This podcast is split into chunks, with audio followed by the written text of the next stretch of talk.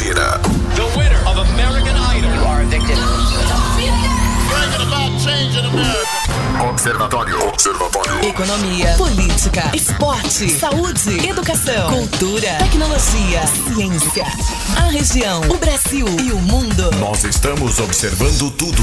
Observatório. Observatório. Está entrando no ar pela 96 FM. Observatório. Observe, comente, participe, dê a sua opinião. Observatório. Observatório.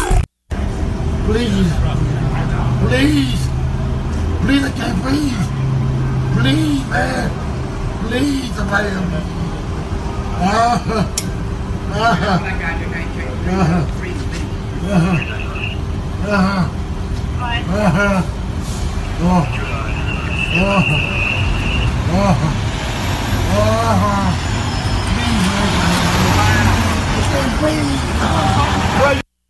Por favor, não consigo respirar. Essas palavras ultrapassaram continentes e ganharam o mundo. Essas foram as últimas falas de George Floyd, afro-americano morto na semana passada por um policial eh, de Minneapolis, nos Estados Unidos.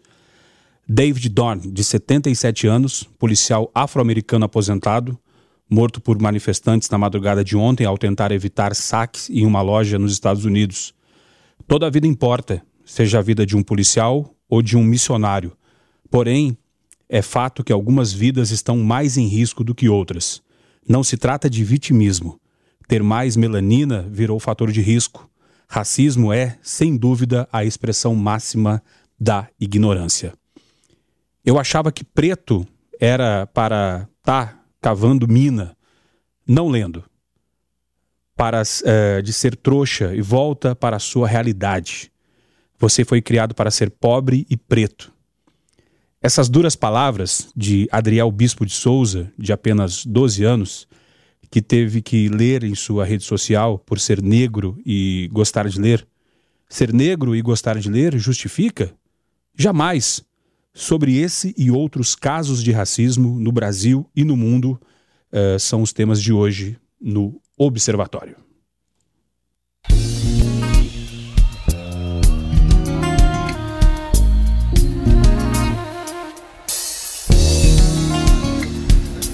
Salve meus irmãos africanos e lusitanos do outro lado do oceano.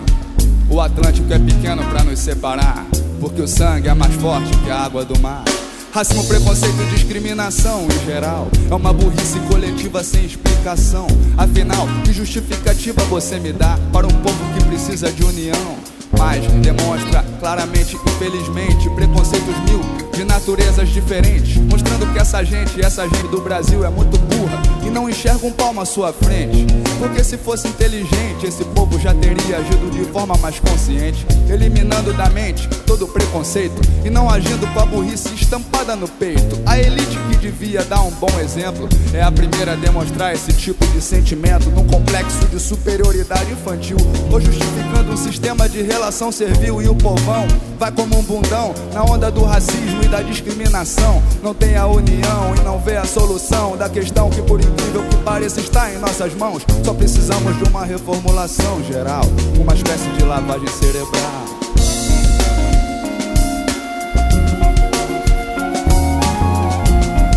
Racismo é burrice. Não seja um imbecil, não seja um ignorante, não se importe com a origem ou a cor do seu semelhante. O que que importa se ele é nordestino e você não? O que que importa se ele é preto e você branco? Aliás, branco no Brasil é difícil, porque no Brasil somos todos mestiços. Se você discorda, então olhe para trás. Olha a nossa história, os nossos ancestrais. O Brasil colonial não era igual a Portugal. A raiz do meu país era multirracial. Tinha índio, branco, amarelo, preto. Nascemos da mistura, então por que o preconceito? Barrigas cresceram, o tempo passou. Nasceram os brasileiros, cada um com a sua cor. Uns com a pele clara, outros mais escura, mas todos viemos da mesma mistura. Então presta atenção nessa sua babaquice, pois como eu já disse, racismo é burrice. E a ignorância é um ponto final. Faça uma lavagem cerebral.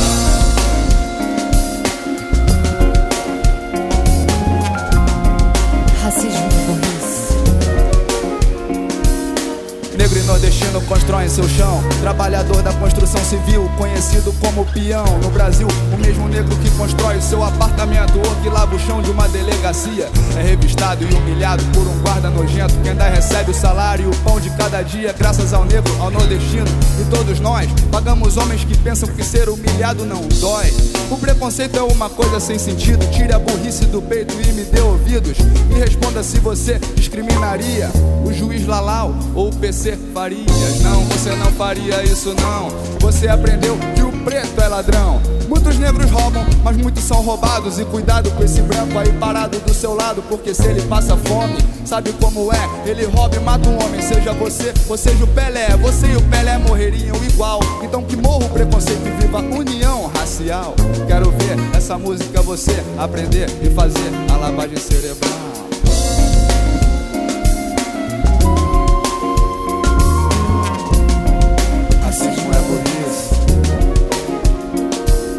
Racismo é burrice, mas o mais burro não é o racista. É o que pensa que o racismo não existe. O pior cego é o que não quer ver. E o racismo está dentro de você. Porque o racista, na verdade, é um tremendo babaca. Que assimila os preconceitos porque tem cabeça fraca. E desde sempre não para pra pensar nos conceitos que a sociedade insiste em ensinar. E de pai para filho, o racismo passa forma de piadas que teriam bem mais graça. Se não fosse o retrato da nossa ignorância, transmitindo a discriminação desde a infância, e o que as crianças aprendem brincando é nada mais, nada menos do que a estupidez se propagando. Nenhum tipo de racismo, eu digo, nenhum tipo de racismo se justifica, ninguém explica. Precisamos da lavagem cerebral pra acabar com esse lixo que é uma herança cultural. Todo mundo que é racista não sabe a razão. Então eu digo, meu irmão, seja do povão ou da elite, não participe, pois como eu já disse, racismo é burrice. Como eu já disse, racismo é burrice. Racismo é burrice. E se você é mais um burro, não me leve a mal. É hora de fazer uma lavagem cerebral, mas isso é compromisso seu. Eu não vou me meter. Quem vai lavar a sua mente não sou eu, é você.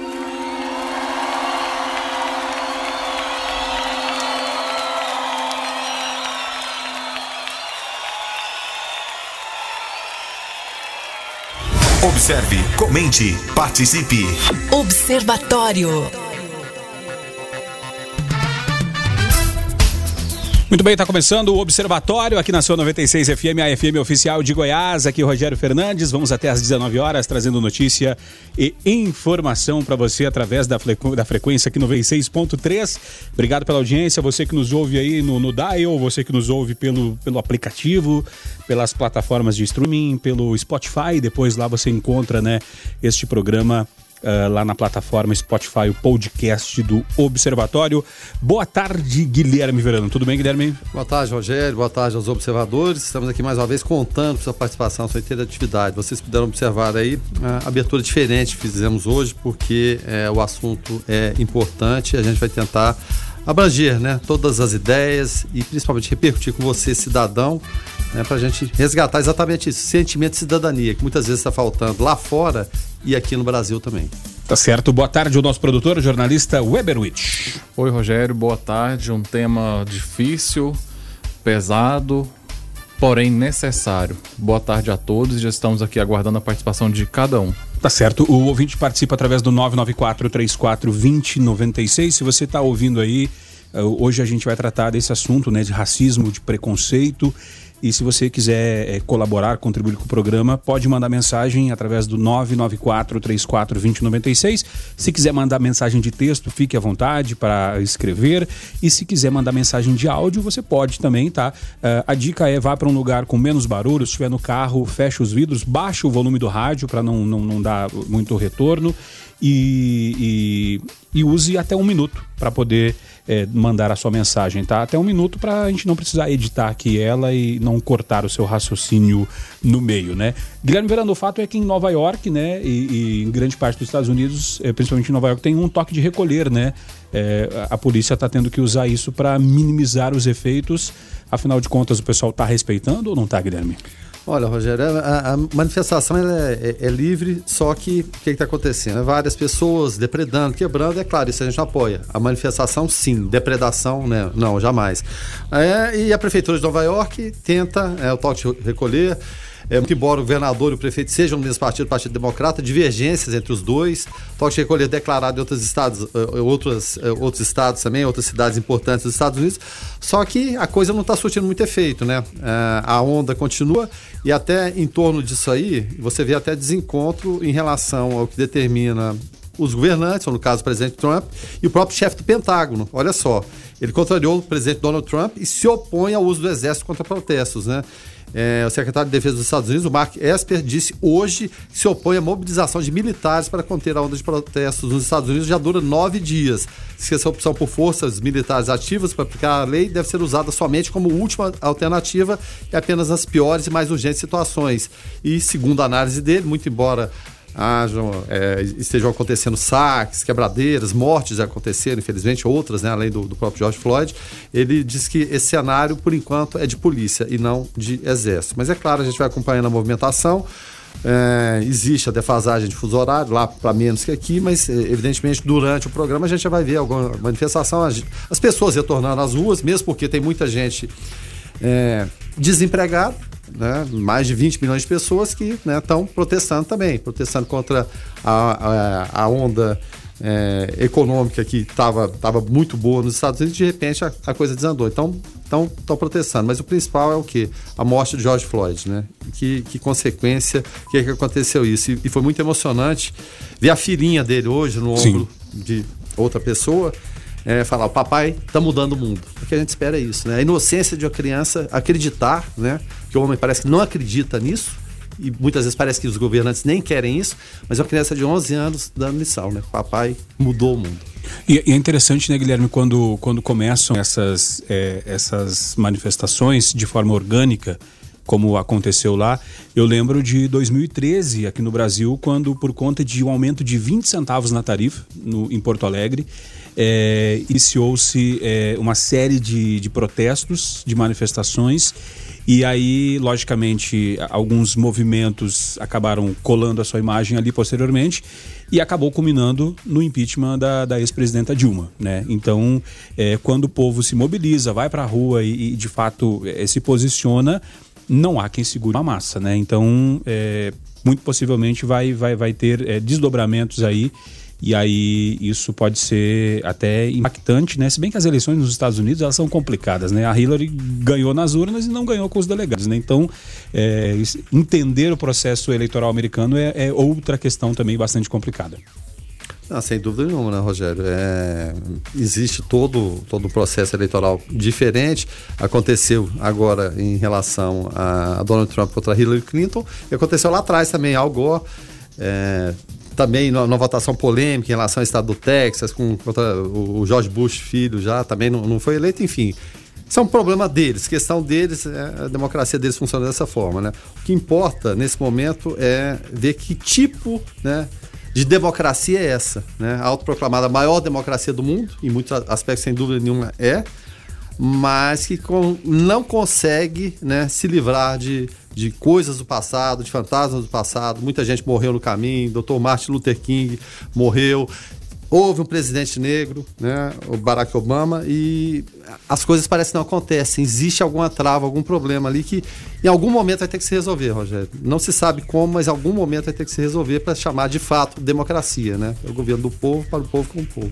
E já o irmão de George Floyd, ele pede paz durante o ato em Minneapolis. Ele fala o seguinte: informe-se e saibam que, em quem estão votando, diz Terence Floyd uma semana depois da morte do ex-segurança negro após custódia da polícia. O ouvinte participando aqui, o Thiago Coelho, fala: não importa a cor, importa o caráter. Deixa eu só apresentar nossos convidados antes da gente é, fazer um intervalo comercial rapidinho. É, olha, é, um deles, né, é, o professor Dumas, o Domingos Barbosa, já esteve conosco é, aqui no Observatório. O bate-papo foi muito bacana. Deixa eu dar boa tarde. É, professor, ele é professor universitário, sociólogo, mestre em filosofia política, pesquisador e palestrante. Professor Dumas, é um prazer novamente te receber aqui no Observatório. Boa tarde, Rogério. Boa tarde, Guilherme, Weber, é, Anarelli. E boa tarde a todos os ouvintes dessa Dileta Rádio. Para mim é uma satisfação.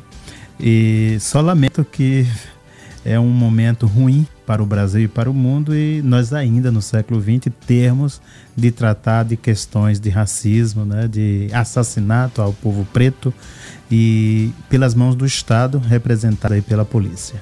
Certo. E conosco aqui também a Nareli Batista, ela é jornalista, assessora e produtora cultural, colaboradora em projetos uh, a favor dos povos originários do Brasil, povos indígenas, comunidades tradicionais, quilombolas e outros.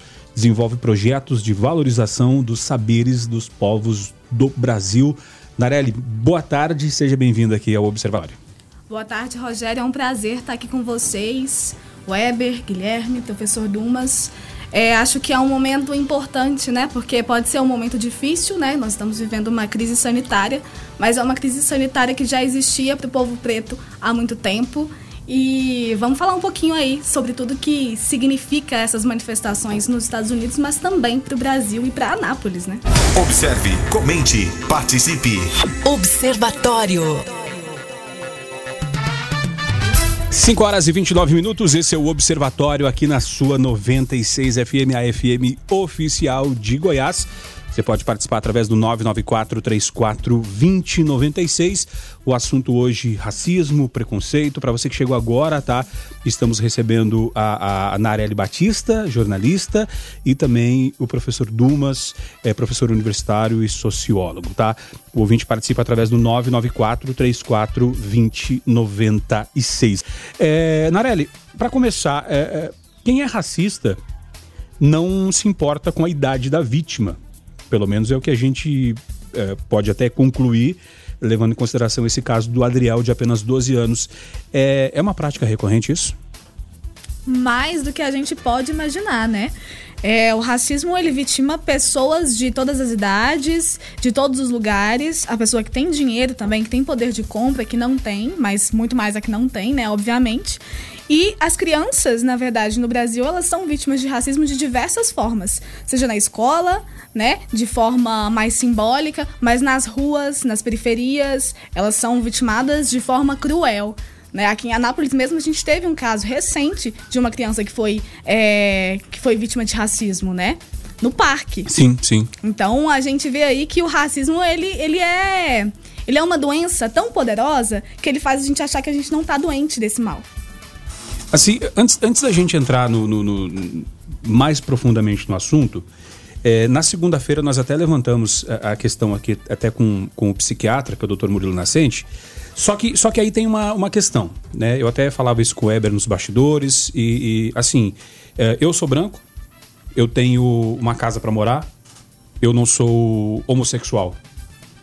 Eu não sou, assim, eu, eu nunca sofri preconceito nessas esferas. Então, é, eu não, não posso falar com propriedade de, de, racismo porque eu não. Inclusive, até tá, tá uma, uma discussão aí do William Vac na CNN fazendo a cobertura de racismo e a gente uhum. sabe do que né, tudo que aconteceu com o William Vac, quem não souber dar um Google aí. Então a, a questão é a seguinte: na segunda-feira nós até é, trouxemos o assunto de um cidadão branco que foi para protestar a morte de um negro, quebrou um carro de um jogador de basquete preto e tomou um pau dele. E, e a questão aqui não é, é se fez, ocorreu de forma correta ou não, mas a pergunta é, é assim, para a gente poder até entender um pouco mais uh, na, nessa questão sociológica, uh, professor Dumas, é, é legítimo um branco estar na manifestação pela morte de um preto? Sim. É, eu costumo sempre considerar o racismo como um ato educacional. Ele é educação. Alguém aprende, né? Alguém nasce e no seio familiar, nas instituições sociais, civis, ele aprende no dia a dia a praticar o racismo contra o povo preto. É, ontem houve uma grande discussão em Goiânia se alguém branco poderia fazer a defesa do povo preto. Eu disse: pode, desde que ele não queira ser protagonista. Porque esse protagonista é meu, é do negro, da negra, sobretudo da mulher negra, que sofre na pele sofre na sua identidade, na sua personalidade, todas as violências, além das psíquicas, né? Ela sofre a identidade social e humana dela. Então, o branco pode fazer isso. Ele é um apoiador, uma apoiadora, mas nunca o protagonista. Ele Simpatizante não, da é, causa. Isso, ele não pode tomar para si um problema que é dos outros, né? Então, o protagonismo vai ser sempre do povo negro, sempre nessa discussão. Então nós queremos o apoio. Eu sempre digo que é importante contar com, a, com o branco nessa luta. Até porque ele também não só é responsável pelo fim do racismo, é erradicar o racismo, ele não só é responsável, como ele é um, um, a sua descendência alimentou essa situação. Então ele tem uma responsabilidade pelo fim também. Então a gente precisa contar com eles, né? Não é só nós, os negros, negras, responsáveis por discutir. Agora eu quero garantir o meu lugar de fala, né? Guilherme? Bom, em, em relação a, a, tudo que a gente vê, qualquer movimento, nada é, se sustenta sem uma estrutura. Sim. E no Brasil a gente vê um racismo estrutural. De que forma isso vem funcionando ao longo dos séculos? Vamos falar de anos, uhum. vamos falar de séculos, né? desde sempre, né? desde que os, os portugueses aportaram uhum. isso. De que forma ainda se sustenta isso passados 500 anos? E a pergunta está tá, tá aberta para vocês dois. Eu acho que isso se sustenta de uma forma muito fácil de lidar, assim. Nos Estados Unidos a gente tem uma situação e no Brasil nós temos outra. Nos Estados Unidos é muito claro quem é negro e quem não é. No Brasil, não. Todo mundo fala assim: não, eu, eu, eu não sou branco e eu não sou negro. Eu não sei o que, que eu sou. E isso tudo é uma questão que vai formando o imaginário das pessoas de forma que elas se tornam muito racistas. Porque aí elas se acham no direito, por exemplo, de chamar a outra de pretinha, de neguinha, como se fosse algo, tudo bem, é, é a minha amiga que eu tô chamando de neguinha. E não, isso é uma forma discriminatória de chamar uma pessoa. Você fala, é, assim, só para ver se eu entendi, na, na e também para ver se, assim, para deixar mais claro pro ouvinte, tipo assim, na hora de fazer minha panelinha no Big Brother, por exemplo, que é uma, uma, uma fotografia de agora, eu, eu, eu faço minha panelinha com os brancos, e na hora de fazer minha inscrição para o Enem, aí eu me autodeclaro negro, negro para poder ter uma cota? Uhum. Exatamente. Esse é um. É, é, é por aí mesmo. Esse, esse essa falta de coerência com a própria autodeclaração. E, ao mesmo tempo, ela, essa estrutura brasileira ela é perversa para com a sociedade negra. Então, começa na escola, embora eu sei que diretores, professores, a maioria não gostam de ouvir isso, mas vão ter que ouvir até tomar consciência disso. Ela começa na escola, começa, continua nas famílias e termina, infelizmente, nas igrejas. Essas três instituições são responsáveis pela formação moral cristã do ser humano. Por que, que o racismo permanece? Porque essas três instituições responsáveis pelo conhecimento, pela formação, pela estrutura educacional, não tiveram ainda a decência nem a coragem de discutir isso. No dia que essas três instituições, família, igreja e escola, quiser, nós vamos erradicar juntos. Assim, é, é, quando a gente, até antes de passar a bola para o Guilherme, dentro de, dessa questão da comparação que, a, que a Narelli fez entre Brasil e Estados Unidos, é, salvo engano, o Guilherme pode me corrigir caso eu esteja errado, Estados Unidos e África do Sul só que tiveram essa questão do apartheid de forma institucional, né? Assim, é, como política mesmo, né? Uhum. No Brasil nunca tivemos. E, e tivemos a, a escravidão aqui que, em termos históricos, acabou ontem. Né? Em termos históricos, foi ontem que acabou. E segue é, sem se estruturar, né? Essa abolição. Justo, uhum. justamente, porque aí, num primeiro momento, até tiveram uh, negros ali que, que não queriam ter alforria por conta de. Uhum. Pô, como é que eu vou viver, né? Porque, porque não foi feita uma estrutura. Uhum para que, que, que esse cara desse um, um, passo adiante, né? É, essa, essa, essa lacuna que ficou ali, ela ainda faz com que, que, que hajam coisas que não estejam resolvidas, como disse o professor Dumas agora? vamos pensar politicamente. Se uma mulher quiser se candidatar no Brasil, ela se candidata por lei, que os partidos machistas não deixariam. Mas tem uma lei que diz. Agora agora está ocorrendo é. o inverso que agora é. tem que ter mulher tem e tem um monte mulher. de inclusive tem um monte dizer, de laranja aí, exatamente. né? Exatamente. A lei obriga. E, e ainda, é, é, assim, utiliza de uma forma espúria e reutiliza, pior, ainda consegue piorar a, a situação. A, a situação. É. Agora, nós negros e negras no Brasil, a imensa maioria da sociedade, somos é, impedidos, mas não tem uma lei que diz não existe uma lei para dizer, não, tem que ter então um por cento de negros também. Obrigatoriamente, já que vocês não deixam, como não deixam as mulheres, por que, que não há leis? Embora eu discorde, isso é um problema educacional. Sim. Mas já que o contexto exige, então que se faça leis para que os negros também possam ser candidatos, ter pelo menos 5% de negros. Então, não é democracia, a democracia é a legislação, então vamos legislar para todo mundo. Né? Então vejam que é dois pesos, é melhor, um peso, duas medidas. Né? Então, isso é estrutura. A estrutura do país é assim. Ele. Eu não sei até que ponto estou correto, mas eu tenho a impressão que essa estrutura minoritária brasileira entende que no dia que nós, o povo negro brasileiro, nos politizar de fato, no dia que nós nos unir de fato, nós vamos mudar esse jogo e ele sabe que só o verdadeiro cidadão, cidadã, vai participar da política brasileira. Não vai ser mais o jogo do, de quem tem dinheiro ou de quem tem nome familiar e etc, etc e tal. É, eu não sei se eu penso muito assim. Acho que a gente é, tem que partir da lógica de que a, o povo preto, o povo negro do Brasil, ele já é politizado de uma forma muito terrível. Ele não quer estar na política institucional porque essa política institucional não representa e não representará jamais.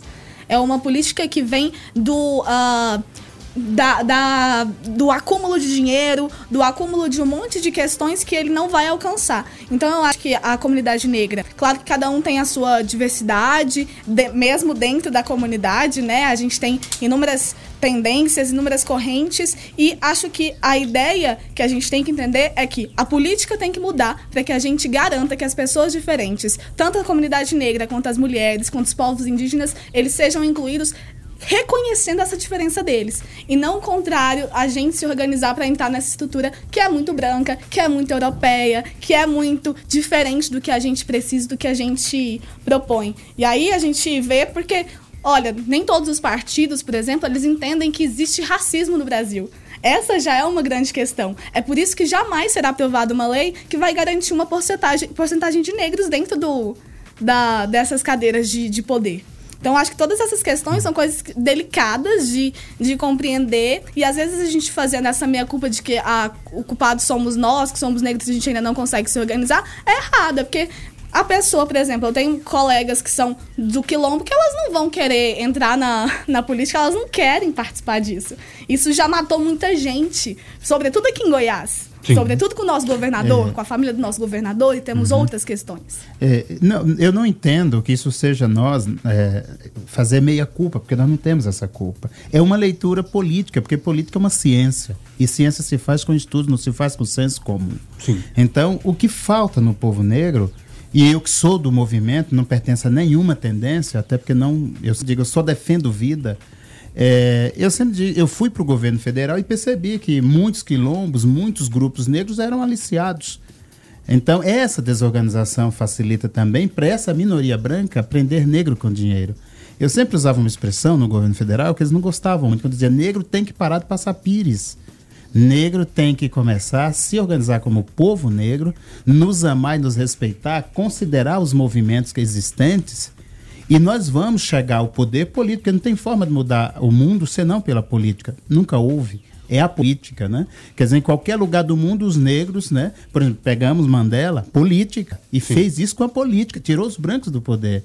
Mas organizou-se, né? Chegou um momento que ele diz, chega um momento que ele diz, olha, ou eu faço política com os negros e alguns brancos que nos apoiam, ou não saio da cadeia e nunca chegaremos ao poder. E chegou ao poder. O Luther King, já citado aqui, né? Eu, às vezes, eu faço uma leitura também do Malcolm X, tem uma compreensão também. política muito importante, só que ele tinha uma agressividade também muito...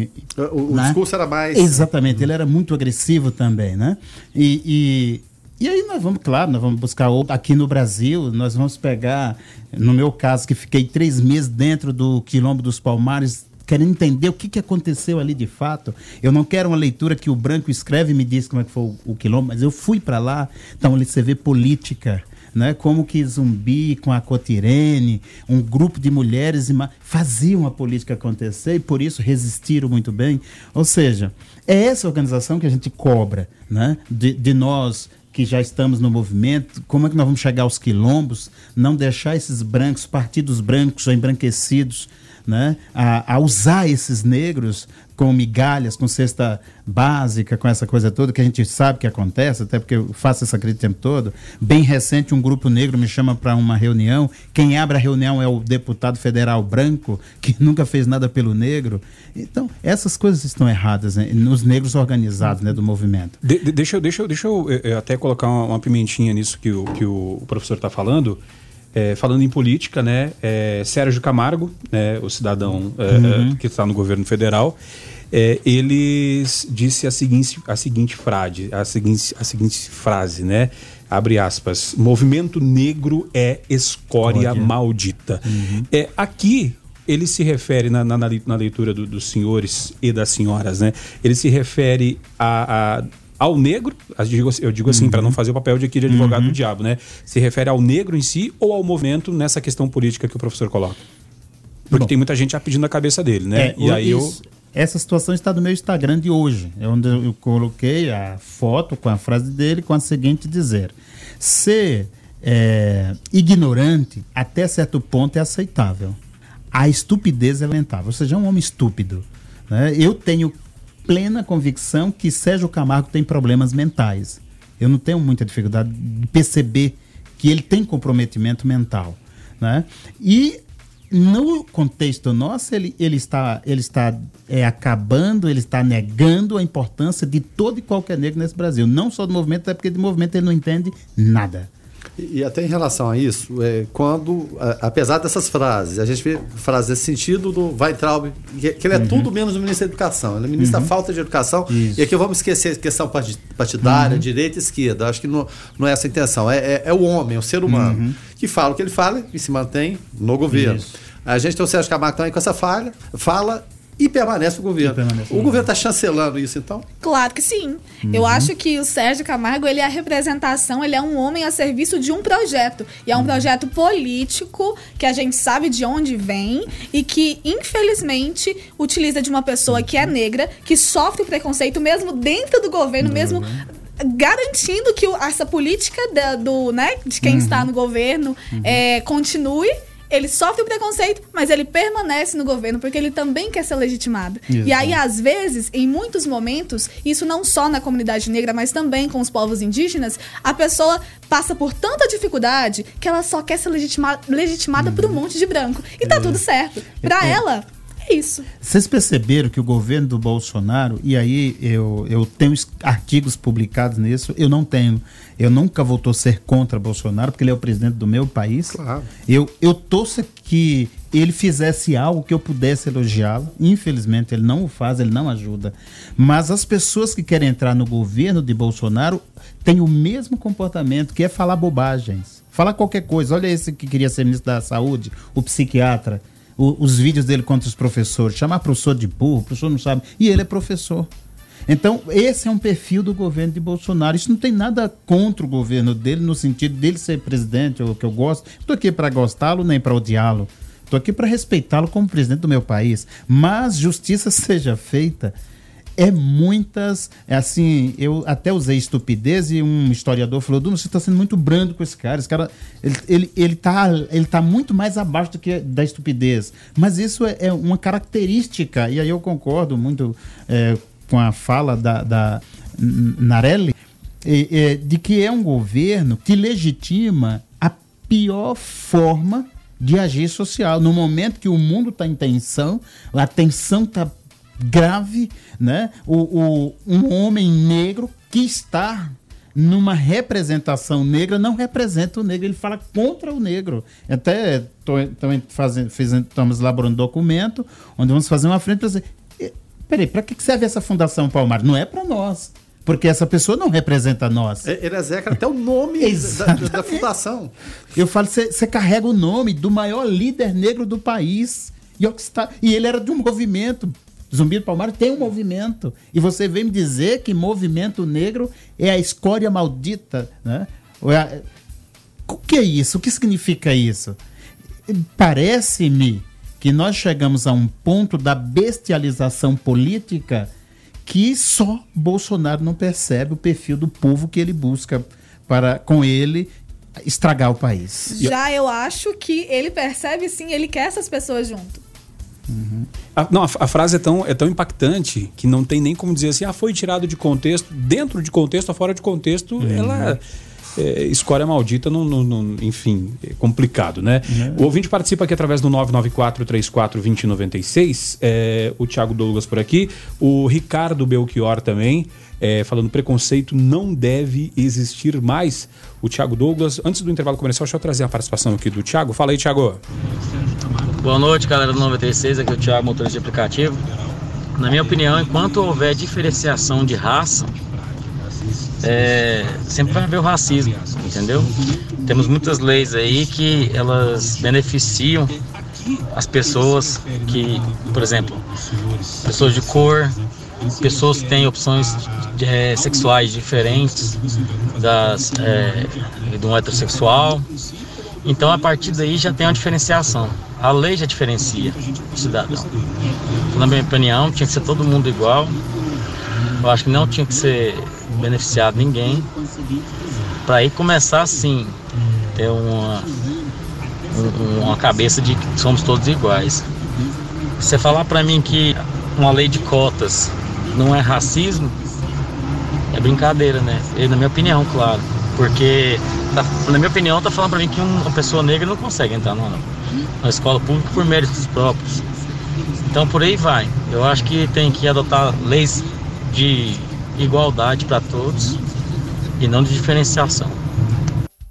Eu, eu, eu ia fazer o intervalo comercial, mas eu, eu não posso deixar passar essa participação do Thiago aqui sem, sem os comentários eh, do professor Dumas e nem da, da Narelli, porque o Thiago aqui tá- faz um recorte falando que o negro tem capacidade de entrar na escola, na, na faculdade sim, né? Não- a questão não é, não é essa, né? Capacidade ou não. Mas nós estamos falando que- de quanto tempo, Guilherme? Um século e cem, que, 150 anos no máximo?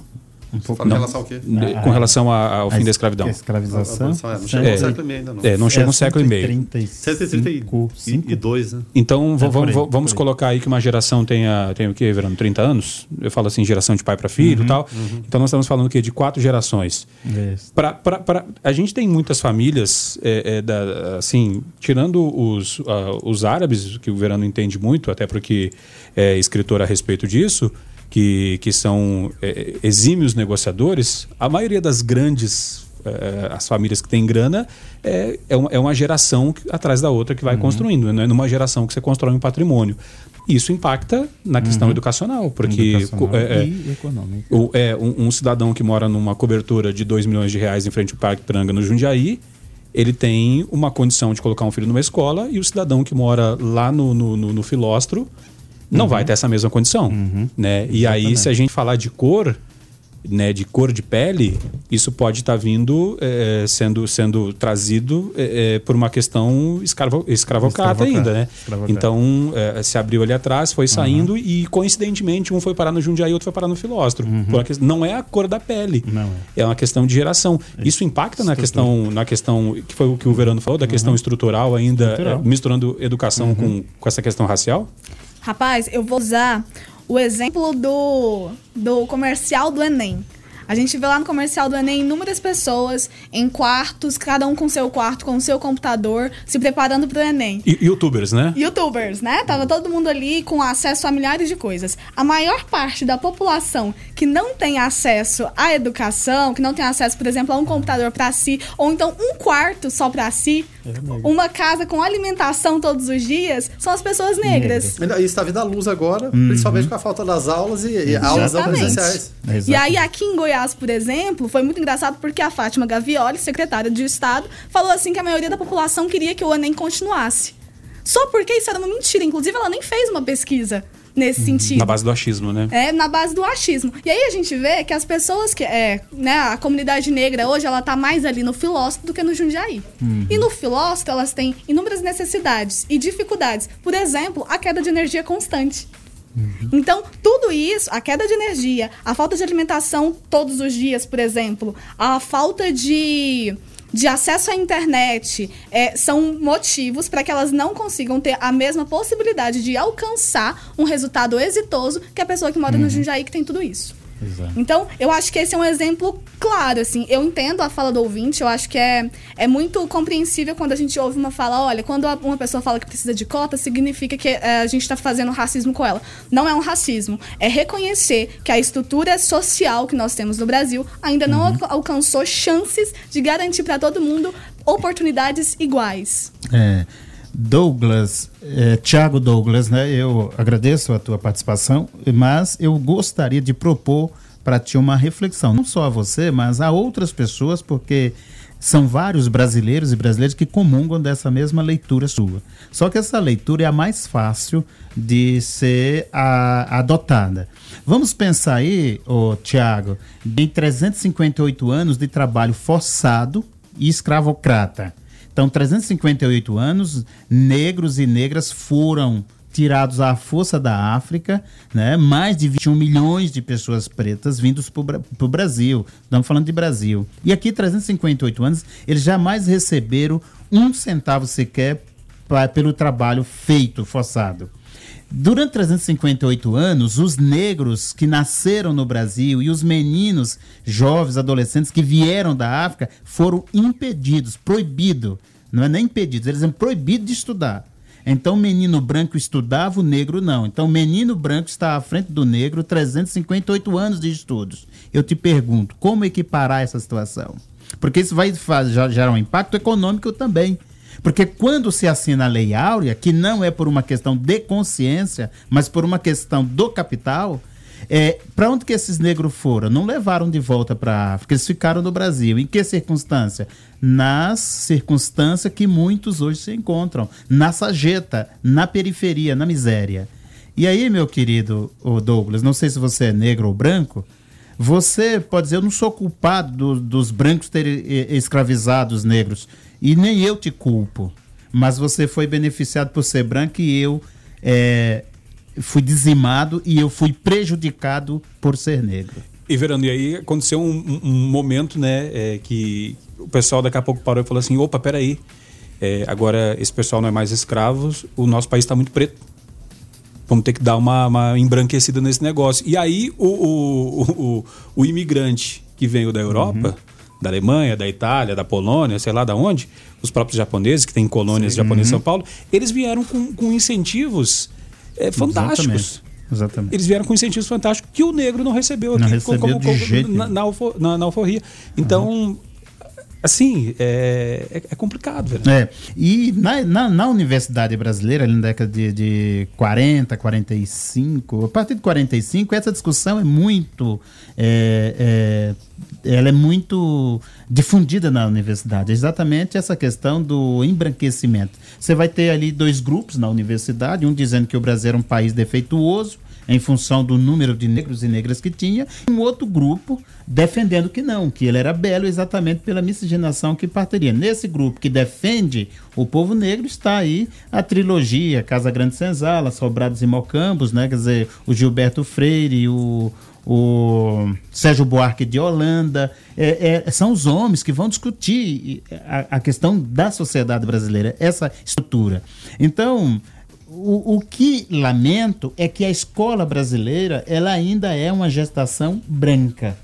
E essa discussão da negritude, da branquitude do país, ela não é bem-vinda na escola brasileira. É óbvio que a gente faz esse debate, mas a gente faz porque somos ousados e estudamos. E vamos fazer, é óbvio, nós vamos romper. O tempo todo vamos romper esse ciclo aí que não nos ajuda. É, didaticamente, o racismo está nesses livros, nós temos que re- rever tudo isso. Ou seja, eu penso que ou nós mexemos na estrutura educacional do país, família e religiosa, ou nós vamos ter muito tempo para debater essas questões. O ouvinte participa aqui através do 994342096. O Luiz Fernando traz um questionamento aqui, eu vou deixar para a segunda hora, até porque provavelmente vai extrapolar o tempo que a gente tem aqui até a hora do break. É, deixa eu só trazer uma participação aqui do Adilson, aqui do centro. Fala aí, Adilson. É, e a galera que se acha branco aqui no Brasil, eles vão para os Estados Unidos para trabalhar, chega lá, são latinos, são latinos. Os brancos discrimina por você ser latino, os negros americanos te discrimina por você ser latino. Essa é, é a real história. É isso aí, galera. Adios do centro. Valeu, Adilson. Obrigado pela participação. O César Filho tá por aqui também. Fala aí, César. Boa noite, meu- meus amigos do Observatório, que é o Ciro Filho, motorista por aplicativo. Queria dar ter só uma opinião em relação ao tema que foi abordado. Infelizmente, nós estamos vivenciando um, um governo totalmente preconceituoso, totalmente discriminatório. Infelizmente, a fala desse, desse representante aí, onde relata que a, é a escória, infelizmente, é, é, o- é o retrato do nosso governo atual. Em relação ao meu companheiro de profissão, Tiago, que abordou que, em relação às cotas, eu, já, eu já, já analiso por um, por um outro ângulo. Infelizmente, eh, se você fizer uma enquete, eh, o número de, de, de aprovados numa faculdade pública, de 10 aprovados, 9 são de escolas, de escolas particulares, ou seja, são aqueles que têm pais que conseguem bancar os filhos numa escola boa de qualidade. Em contrapartida, o pobre, o negro, es- estuda numa escola pública, uma escola su- sucateada, em contrapartida não consegue ter uma base para que possa estar ingressando numa faculdade pública. Então, fo- fora isso, obrigado pela oportunidade e uma boa noite a todos.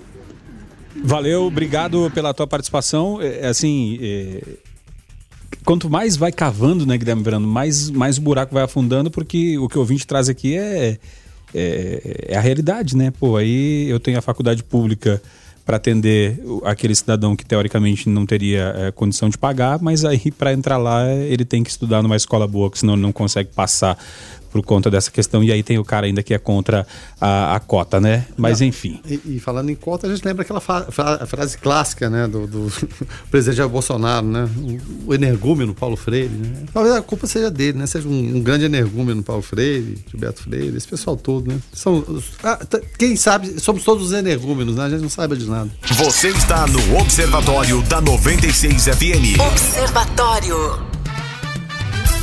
Abrindo agora a segunda hora do Observatório, hoje quarta-feira, 3 de junho de 2020, 6 horas e 9 minutos. Aqui Rogério Fernandes, Guilherme Verano, Weber Witt, também professor Dumas e Narelli Batista eh, para tratar de racismo preconceito. Você pode participar através do 99434 2096.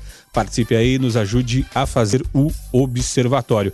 É, o ouvinte é, pergunta aqui, Guilherme, o Akmar, que é motor de aplicativo, ele fala: e cadê a sentença do policial que desencadeou tudo isso matando o negro? Tem atualização, Verano? Bom, tem atualização que né, o ex-policial Derek Chauvin, né, filmado com o joelho sobre o pescoço do George Floyd, ele teve, né, hoje sua acusação aumentada para homicídio em segundo grau. Só para lembrar que lá é, é- é o caminho inverso. O terceiro passou para o segundo. O que é segundo grau nos Estados Unidos? O entendimento de lá. Assassinato intencional não premeditado quando o autor tem intenção de causar danos corporais à vítima é, é, pelo promotor-geral de Minnesota, Kate Ellison. Além disso, os três demais policiais também participaram da ação com ele, serão detidos e receberam acusações de ajudar e favorecer homicídio em segundo grau, segundo advogado da família do Floyd, Benjamin Crump. É, existe aqui até uma expectativa, né, de acordo com o próprio Crump, né? é, o promotor afirmou o seguinte: caso existam evidências que justifiquem a acusação, é, em relação ao policial, ela pode ser levada a homicídio em primeiro grau, que é o que a gente espera. Tem que chegar nisso aí, mas pelo menos está caminhando. Mas a, a gente percebe nesse sentido, é, parece que tem que ter pressão. Se a pressão não acontece, não vai. Eu, eu fiz um comentário ontem dizendo o seguinte: é, é esse tipo de linguagem jurídica que irrita. Não é? Porque se uma pessoa que mata outro asfixiado e filmado e filmado Pro mundo todo ver. é muita frieza, é muita frieza. Mas, mas de- de- deixa, eu, deixa eu levantar uma outra questão Sim. aqui. É, assim como no Brasil é muito complicado é, enquadrar no crime de racismo, a gente sabe que é racismo, a gente vê que é racismo, tudo mostra que é racismo, mas chega lá no final, não, não foi racismo, foi a injúria racial. Injúria, exato. Né, que é um. É, um, É uma desculpa. Passa um, é para passar um paninho, É, né? é. Passa um paninho ali, enfim. É, analisando o vídeo, em nenhum momento ele fala que tá com o joelho em cima dele por ele ser, por ele ser preto. Uhum. A gente sabe, todo mundo sabe, a imagem é clara que há Uhum. é, essa questão do, do, do racismo, né? Tá, tá velado, tá ali, tá ali no, no segundo plano, mas ele não verbaliza isso. Então Uhum. a questão é, é- é a seguinte: é, é, ju- é, juridicamente falando, Até usando como exemplo até o caso do Sérgio Moro aqui, né? Do vídeo da reunião. Uhum. Pô, o vídeo da reunião, cada um tira a conclusão que quiser, mas juridicamente os advogados falaram, pô, não tem, não tem, Tem prova. como. É, não, Não, tem não prova. tem- não tem prova. É, é, o vídeo por si só, ele não é uma prova de racismo ve- ve- verbalizado, né? Hum. Entenda-se isso. É, então pode ser que lá na frente é, é, ele seja condenado, né? Enfim, vai ser condenado, mas por uma péssima abordagem policial, né? A equipe por, por, por estar despreparado, enfim, e quem sabe o racismo não entre nessa jogada. Eu É, acho. Assim, aí a questão é o seguinte: a pergunta que eu quero deixar é o seguinte: se isso não acontecer, é, a- as manifestações em si já vão servir como legado para isso? Para que não tenha sido em vão? Não, as manifestações elas não vão, é, vão servir para um legado se a gente não repensar o que, que elas representam. Acho que a gente tem que ver nisso tudo que é claro que não vai ser em- enquadrado como racismo. É, né, da forma que a gente imagina e tudo mais. Nossa, ele, ele, ele, ele matou a pessoa por racismo. Ele não matou a pessoa por racismo porque ele foi ensinado a ser racista na corporação. A corporação tem uma, uma abordagem racista de- desde o princípio. E isso acontece aqui também no Brasil, né? Então, quando a gente a gente tá quando a polícia aborda uma pessoa negra, né, que isso vários amigos já passaram por isso, é, meu irmão já passou por isso, é porque dentro da corporação, no início, ela entende que uma pessoa negra, um corpo negro na rua à noite é um corpo perigoso e é um corpo suspeito. E a Narelli já trouxe essa questão também, o, Rogério, quando ela coloca América do Norte, você sabe quem é branco, você sabe quem é negro. Você sabe como o branco trata o Dependendo negro. até do bairro que ele mora, né? Bairro de negro, Entendeu? bairro de latino, Exatamente. bairro de. Então não precisava ele verbalizar. O que ele fez já dizia, você é preto e por isso vai, vai, ser, vai ser tratado assim. Então, o que faz as manifestações é exatamente não aceitar determinado álibi jurídico, porque não serve para aquele contexto. Então, aquele povo, eles vão até o fim. Ontem, eu acho, concordo plenamente com, com o Guilherme, eu não gosto da ideia do, do quebrar as coisas, saquear, eu não concordo. Mas um negro quis dar entrevista. Ele disse, ele tira a máscara e diz: "Estou fazendo porque eles mataram um homem negro". Olha, mataram um homem negro. Ele tá, re- ele quer dizer, ele tá agindo para dizer esse estado tem que respeitar o ser humano. Então, outro também me chamou a atenção quando o irmão do próprio George Floyd vai dizer o seguinte: em outubro daremos as respostas.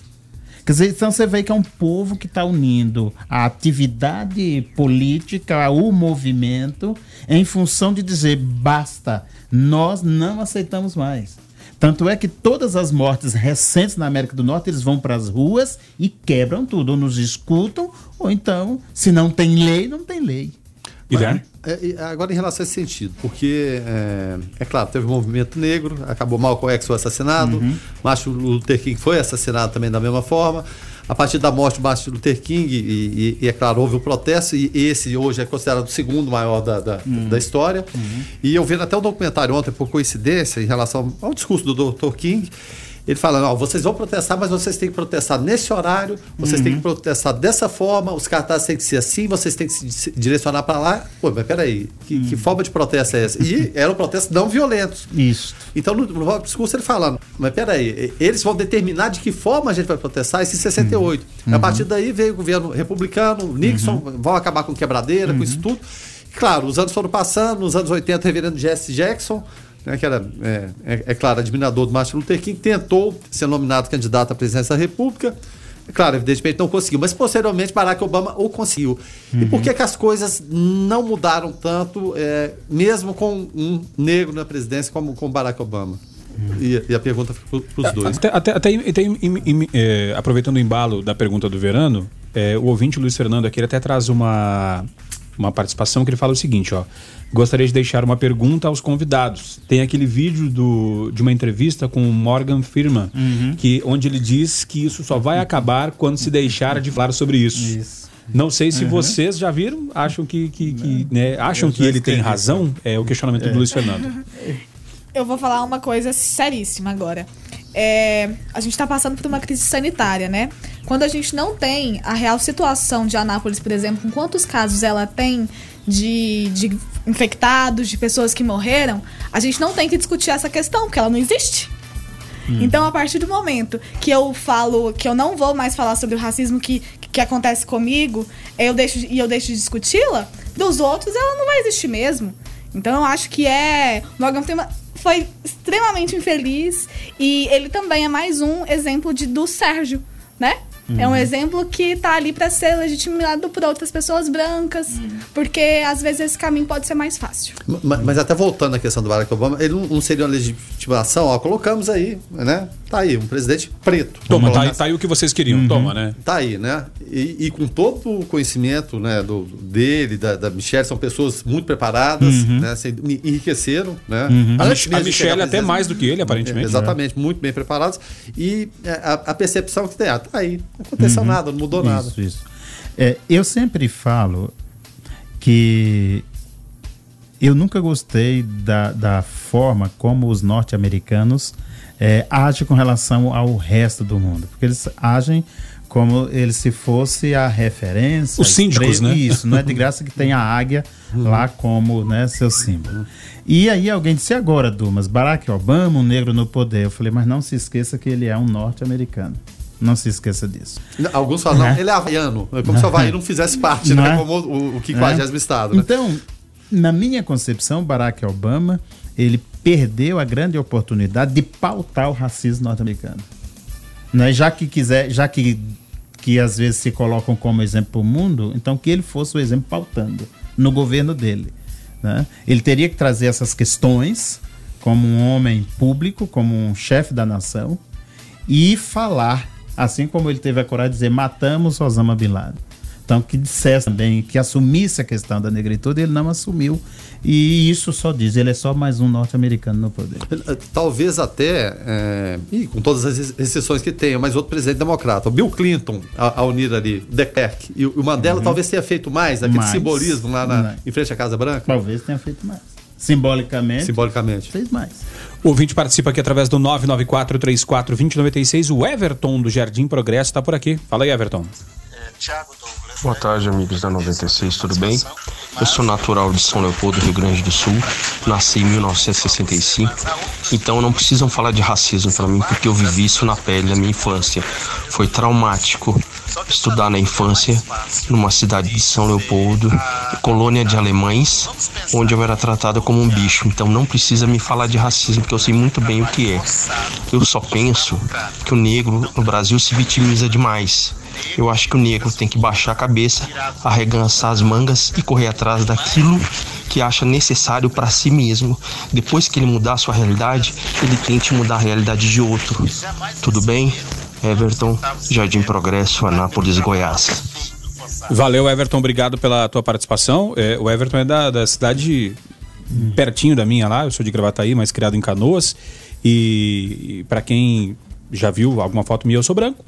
Sou Uhum. branco, mas para a família do meu pai, eu sou negro, porque a minha mãe tem um cruzamento de português com, com índio e por a minha boca ser maior que a da família do meu pai, eu sou, eu era, eles falavam assim para mim, que tu tá com esse beiço de negão aí.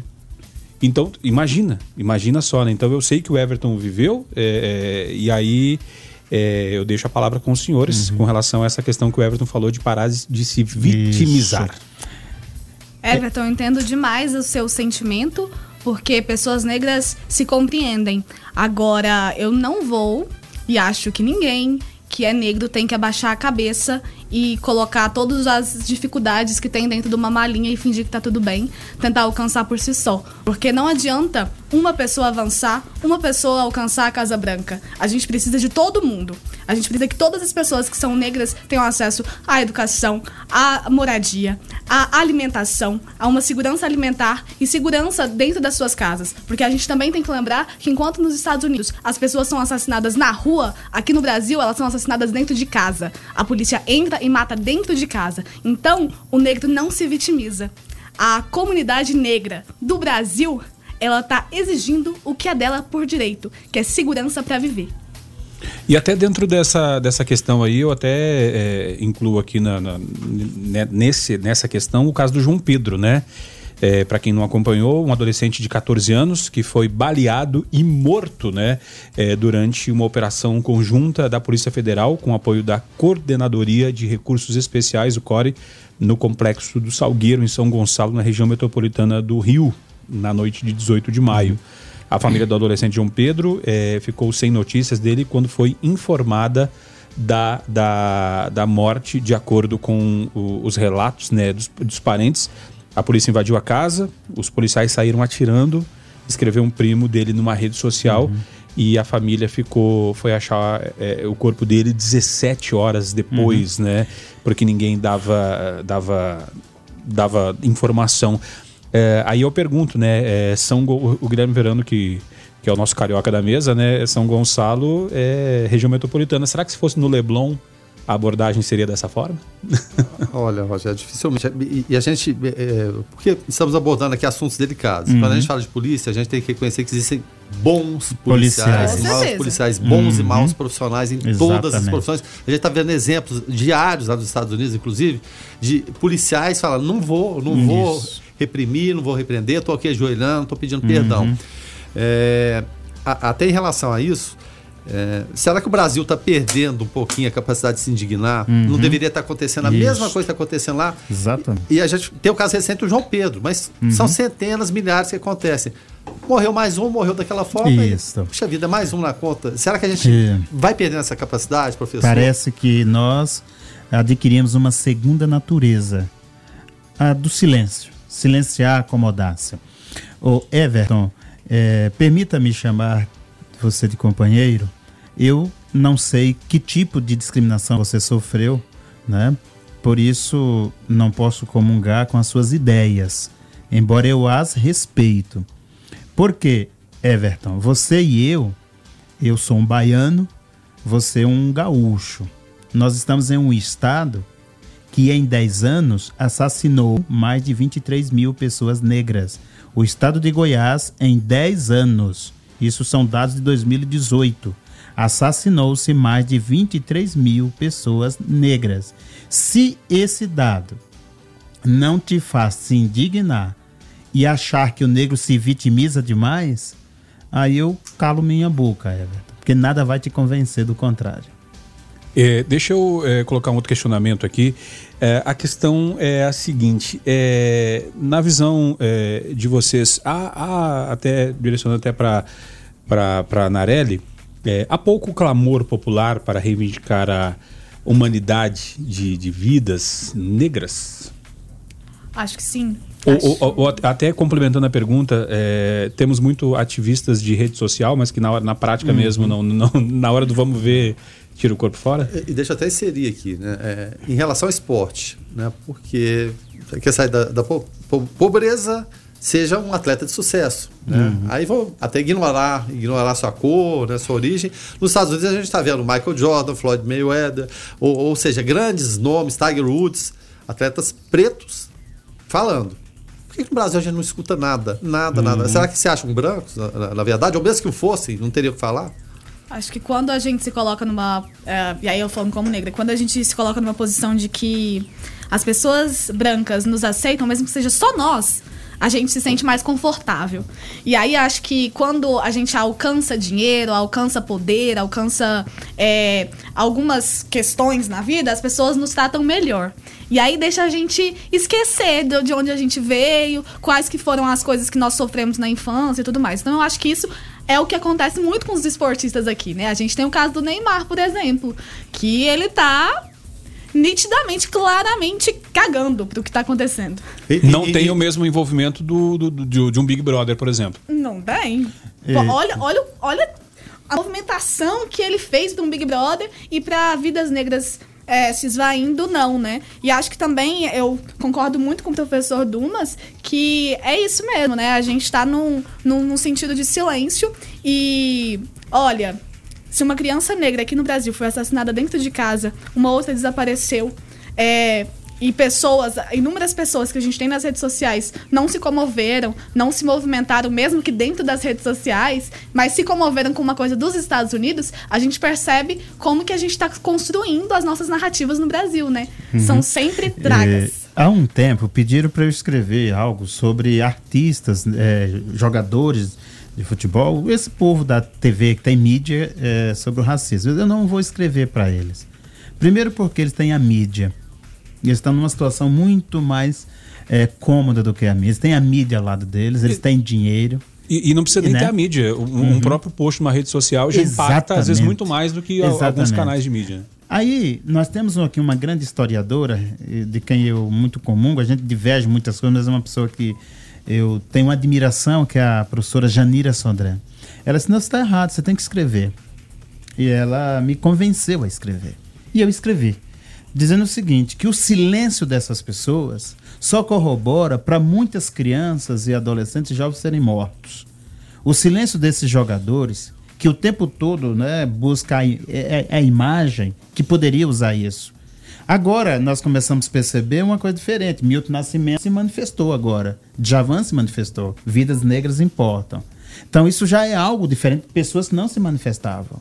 Né? E sempre me incomodou. Sempre me incomodou o silêncio desses. Inclusive eu falo, se eles não me defendem, eu não quero mais ouvi-los também. Eu comecei a deixar de ouvir esses cantores. De Javan, né? Quanto tempo? Não é? Então, isso. eh, Que bom, né? Porque isso me faz eh, rever meu, meu olhar para eles. Até porque o som né? deles é uma delícia. Exatamente. Exatamente. Então, é, é, aí quando eu vejo jogadores ou pessoal de TV, embora eu, eu gosto muito desse Lázaro Ramos, não sou fã das novelas, mas gosto Sim. d- do posicionamento dele, a engajamento, esposa né? dele. o enga- Quer dizer, é- esse é o caminho. Quer dizer, então nós construiríamos um outro país, onde homens e mulheres negros, eh, homens e mulheres brancos, o nativo, o índio, o cigano, que nós nunca falamos do problema do cigano, que é muito pior do que todos nós. Que nós ainda temos essa chance de vir aqui, vocês nos convidam. E o cigano, como é que faz? Que nem sequer é citado.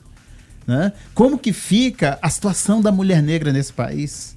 Né? Como que fica a situação de- desse povo preto de rua? Vocês já observaram que nas estradas a maioria são negros andando nas estradas? Ah, irmão. A maioria são pessoas negras. Até um dia um acadêmico da universidade me dizia, Du, mas eu nunca tinha observado, você tem razão, a maioria são negros. Ele nunca observou. Então, é dessas questões que nós precisamos repensar. Eu penso assim, que nós não podemos morrer sem não fazer essa revolução. Guilherme Verano? Então, a- a- até em relação a atletas, eu, eu- eu peguei aqui agora, porque cobrado em relação a isso, o Daniel Alves, todo mundo se lembra daquela cena que jogaram a banana. Comendo a ele banana. comeu a banana. Ele comeu aquela banana lá e com aquilo ali Uhum. foi do simbolismo, né? Tremendo. I- Impressionante. O efeito, né? O efeito do que ele fez. É, exatamente. Aí ele foi cobrado por que, que ele não estava falando agora, que ele deveria se pronunciar, né? Aí abre aspas aqui pro, pro Daniel Alves. Olha só, diz o seguinte: eu vivi essa situação de perto, mas não quis super- superdimensionar para não dar importância para o infrator. Quis combater de uma forma mais espontânea. A minha evolução não vai estar posta em xeque com seu mau caráter, seu racismo, sua forma de entender um outro ser humano. O ódio não pode ser combatido com ódio, ele tem que ser combatido com amor e diz que não vai se pronunciar mais, porque toda vez que ele se pronuncia, é, tem al- alguém contestando, alguém cobrando mais, mais que ele tem, tem que ir além daquele simples gesto que ele fez lá da, da, da banana, que foi mais simbólico que qualquer frase que ele possa dizer, né? Observatório. Observatório.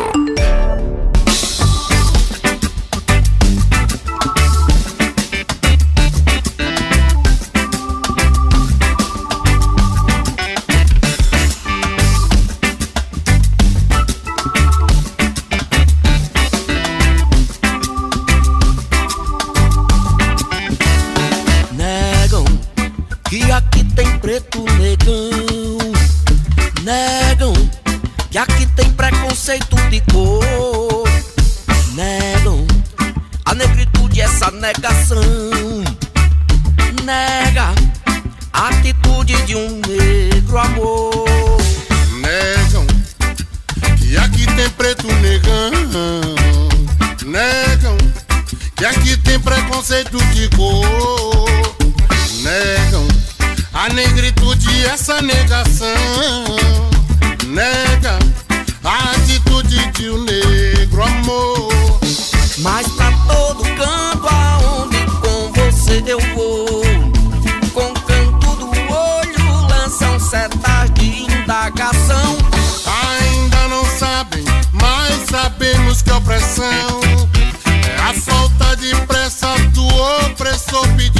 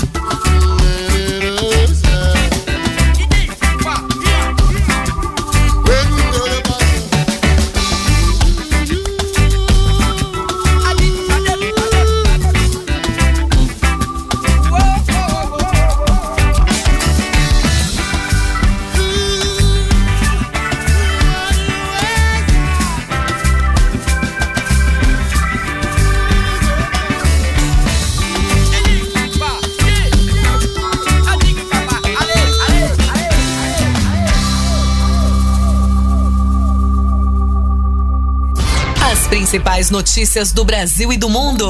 Observatório. Observatório. 6 horas e 39 minutos, esse é o Observatório aqui na sua 96 FM, a FM oficial de Goiás.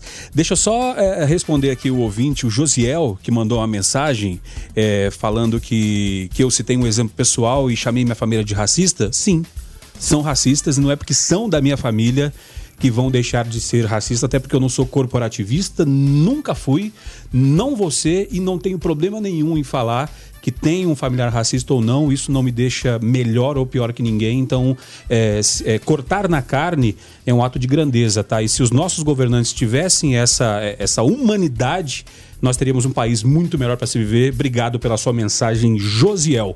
O ouvinte, o Claudemir, tá por aqui mandando a sua mensagem. Ah, fala aí, Claudemir.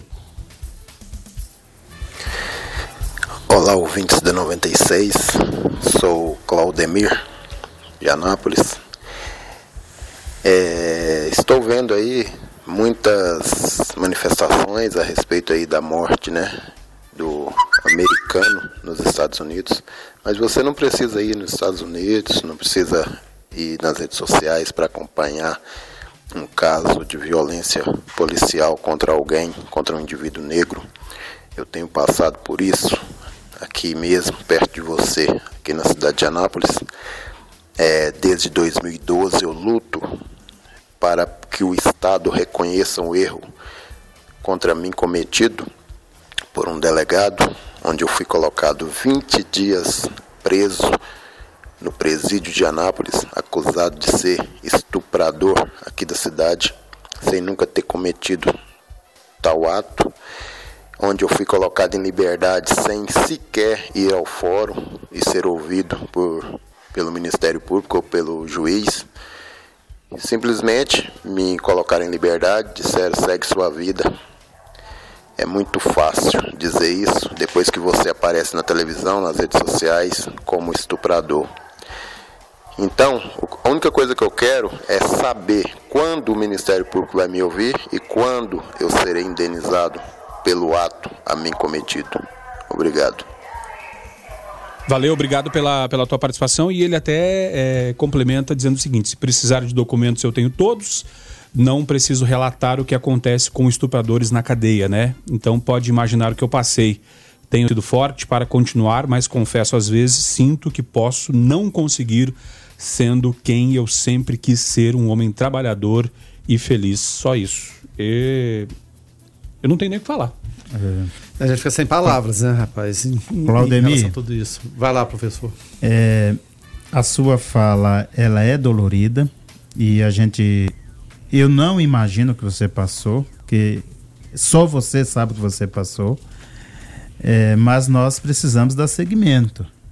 Eu vou deixar meu contato aqui na rádio, nós vamos conversar e dependendo do desfecho dessa conversa, eu vou te levar ao Ministério Público. Alguém lá vai te ouvir. O que vai acontecer depois eu não sei, mas te levar lá dentro e que um procurador de Estado vai te ouvir, isso eu te garanto. É porque aí nós temos é, é, uma outra questão que é, a Narelli, como, como jornalista e, e uma pessoa que acompanha é, esses, esses povos originários do Brasil, ela vai saber né, explicar melhor do que eu, porque aí até o que muitos ouvintes aqui falam, tá, então quer dizer que não é racismo, quer dizer que é a questão financeira, porque se o cara é, é, é preto e, e tem grana, ele não sofre racismo. Quer dizer que só o preto pobre, só porque mora no, no Filósofo, por exemplo, e nós temos vários bairros da cidade né, que, que, que, que poderiam ser citados, é, é, mas é, o Claudemir, se for de um bairro é, menos, e se ele está pedindo ajuda, né, relator, é porque ele não tem condição de pagar um bom advogado. Sim, então a gente sim, já sim. presume que não seja de uma condição Uhum. financeira tão bacana. Uhum. Ele indo sozinho, quem sabe não seja ouvido. Isso. Aí chega o, o- o professor Dumas, um mestre em filosofia e política, tem outro peso, né, Verano? Então já, já passa a, a- e- esse Claudemir já passa a ter voz, Uhum. né? É, é o que acontece, Narelli? Sim, é por isso que é importante a gente garantir acesso à educação a todas as pessoas, né? Que a gente possa ascender. É, não que isso vá acabar com o racismo, mas é uma consequência importante. Eu fico pensando que esse exemplo desse ouvinte, do Claudemir, é a prova clara, é a prova final e viva de que nós temos um Estado subserviente e um Estado que trata as pessoas de forma diferente e de forma muito, muito pesada Uhum. para as pessoas que são negras, é, sobretudo para os homens negros. Uhum. Né? Aqui em Anápolis a gente também tem outras questões que são muito interessantes. A gente tem uma comunidade muito grande de angolanos, de Uhum. povos de África que vivem aqui em Anápolis e que também sofrem situações muito semelhantes. Então, tá aí. Eu, eu sempre digo assim, o ser humano, não importa se ele seja negro, branco, índio, é, cigano, se tem injustiça, é papel do, do ser humano corrigir a injustiça. E o Estado brasileiro tem uma mania histórica de não assumir erro, de não assumir seu erro. Isso é muito ruim. Né? E tem uma história também de matar quando está errado. Ele está errado quando ele percebe que o erro vai ser expo... ele mata a vítima. Né? É, é um país que gosta de matar os outros. Isso é estrutural também. Eu não gosto da palavra conquista, historicamente falando, por isso, porque o cara vem aqui, mata todo mundo, rouba, fica nas terras e desconquistou o paraíso. Eh, Sabe, isso conversa, a gente não pode mais engolir essa coisa. Portanto, as marcas psíquicas que ficaram, não só psíquicas, mas na própria personalidade do Claudemir, dá para sentir nas palavras dele, dá para sentir o que ele sofre. Né? Quer dizer, é um homem maculado por uma mancha que ele nunca cometeu. E o Estado não admite. O governo de Estado não admite. É covardia. Eu sempre digo que são homens perversos, de uma perversidade tamanha e de uma covardia sem limites. O ouvinte participando aqui através do 994-34-2096, o Lázaro Gomes está por aqui. Fala aí, Lázaro. É, boa noite a todos, eu sou Lázaro, sou negro com muito orgulho. É, sou muito feliz, né? Porque Deus nos fez assim, assim teremos que viver enquanto Deus permitir.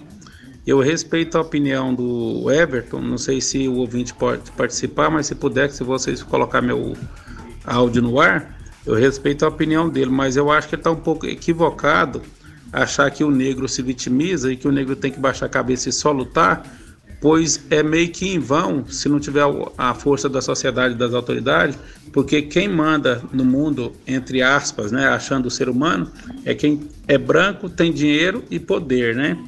Mas eu acho que ele está equivocado, até mesmo porque no meu comparativo, se fosse na época da escravatura, ele seria o negro capataz, aqueles negros que se sentia branco, é, dando continuidade e ajudando o máximo possível para que a escravatura continuasse, não sabendo ele que os sucessores dele, ou ele também possivelmente, poderia passar a ser escravo, né? Porque naquela época a carta de alforria do negro pouco importava. Essa é a minha opinião. Eu acho que ele está bem equivocado e perdeu boa oportunidade de refletir melhor sobre a raça nossa, né?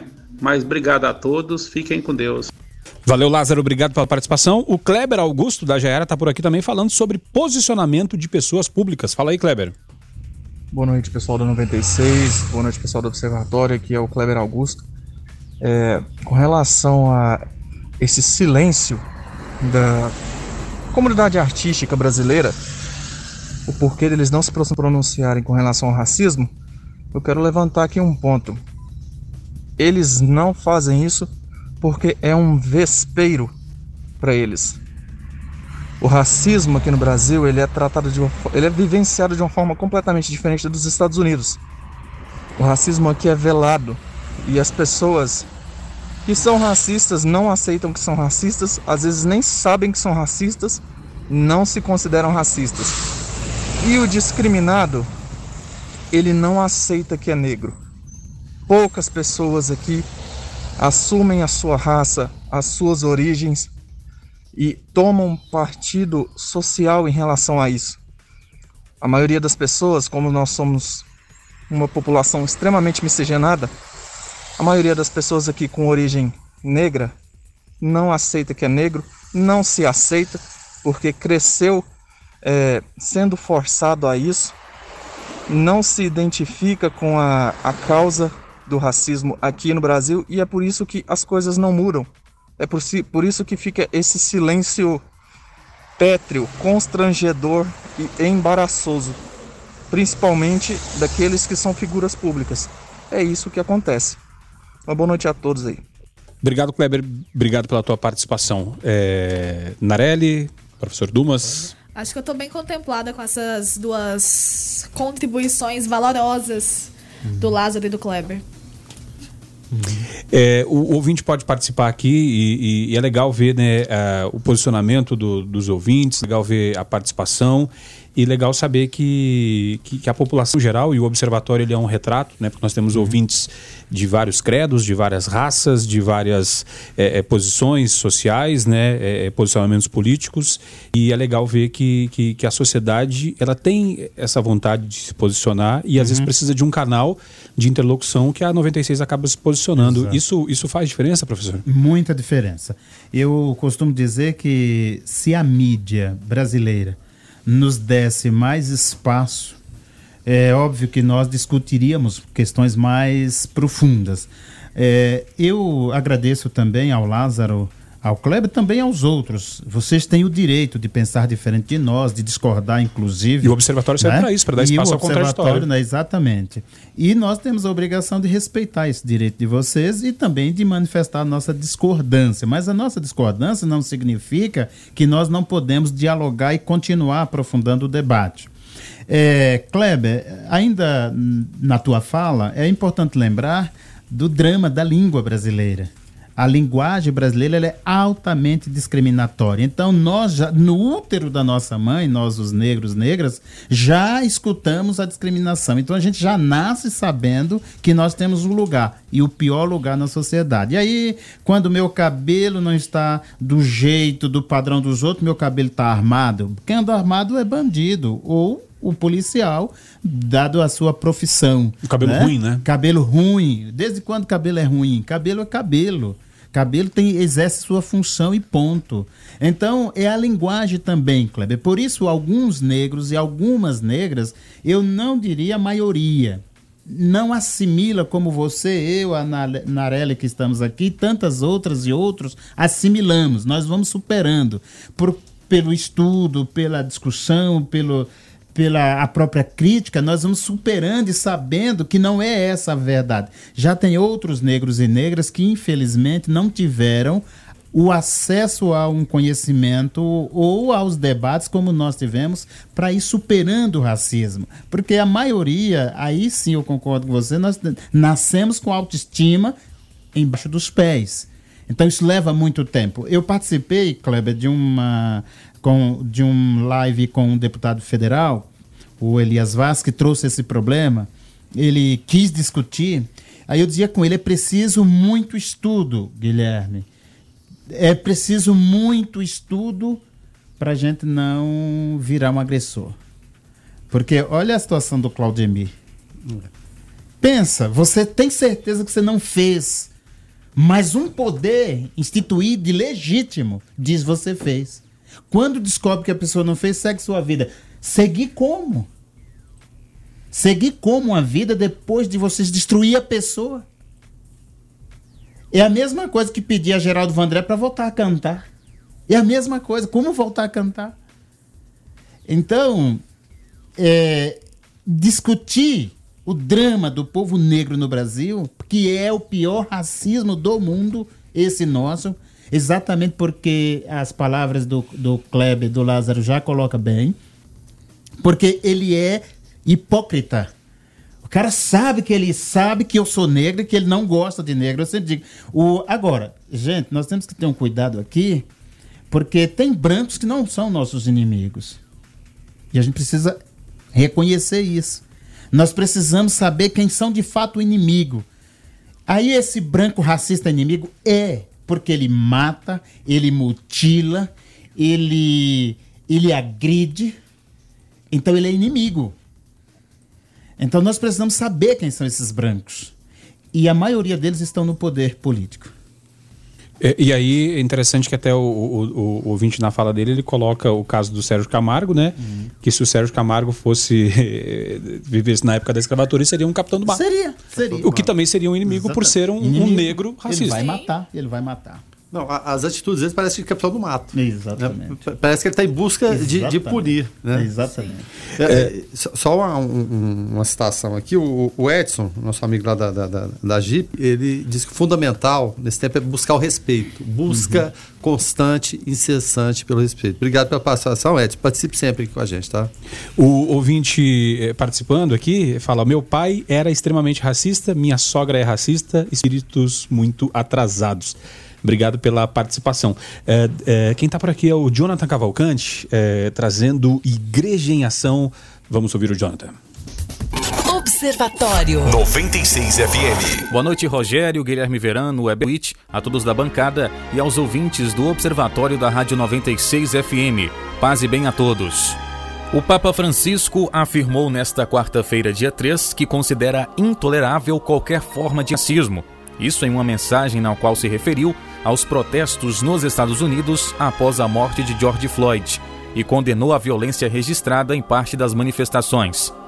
Não podemos tolerar nem fechar os olhos diante de nenhuma forma de racismo ou de exclusão e pretender defender o caráter sagrado de toda a vida humana, disse Francisco em sua audiência antes de afirmar que nada se ganha com reações violentas como as registradas nos últimos dias.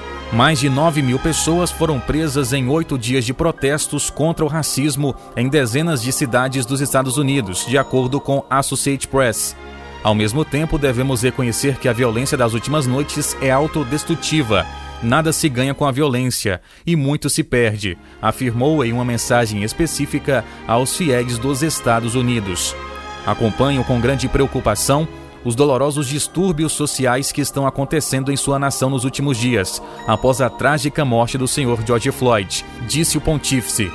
Francisco disse que estava rezando ao lado da Igreja dos Estados Unidos e de seus fiéis, pelo descanso da alma de George Floyd e de todos os demais que perderam suas vidas pelo pecado do racismo. Rezamos pelo conforto das famílias e amigos enlutados e rezamos pela reconciliação nacional e a paz que ansiamos, disse o Papa. Jonathan Cavalcante para o Igreja em Ação. Observatório. Observatório. Tá certo, depois do Jonathan trazendo aqui o Igreja em Ação, só me resta agradecer aos ouvintes que participaram através do 994 34 2096. Deixa eu agradecer aqui demais a participação, uh, Elza Emílio de Silvânia, o Marco Antônio, falando ótimo programa, parabéns, obrigado. É, e vários outros ouvintes que nos ajudaram aqui fazendo o observatório. Deixa eu agradecer é, professor Dumas, Domingos Barbosa, professor universitário, sociólogo, mestre em filosofia política, pesquisador e palestrante. Professor, obrigado por mais essa participação aqui. Até a próxima. Opa, meu grande amigo Rogério, Guilherme, Heber, Nelly, né? também todos vocês que participaram aqui conosco, mas precisamente o Tiago, o Adilson, o César, o Everton, Claudemir, Lázaro e Kleber. Muito, muito obrigado, estamos à disposição.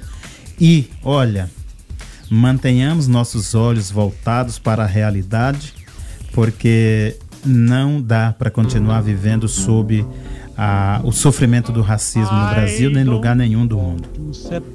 Tá certo. É, Nareli Batista, jornalista, assessora e produtora cultural, colaboradora de projetos a favor dos povos originários do Brasil, povos indígenas, comunidades tradicionais, é, quilombolas e outros. Desenvolve projetos de valorização dos saberes dos povos do Brasil. Obrigado, Nareli, e até uma próxima. Obrigada, pessoal. Foi um prazer estar aqui com vocês, a todos aqui da bancada. É, agradeço a participação e o apoio dos amigos do grupo de estudos do Covid e também a, a qualidade do programa e das participações. Acho que foi muito poderoso esse momento da gente discutir racismo e construir uh, novas pontes, né? Que a Nápoles seja cada vez mais antirracista. Tá certo, Guilherme Verano. É, com esse time aqui, a gente teria assunto para ir até a meia-noite, fazer uma live, depois emenda um bailão, arrasta as cadeiras, mas infelizmente temos horário, né? É, a gente tem toque de recolher aqui é. também, né?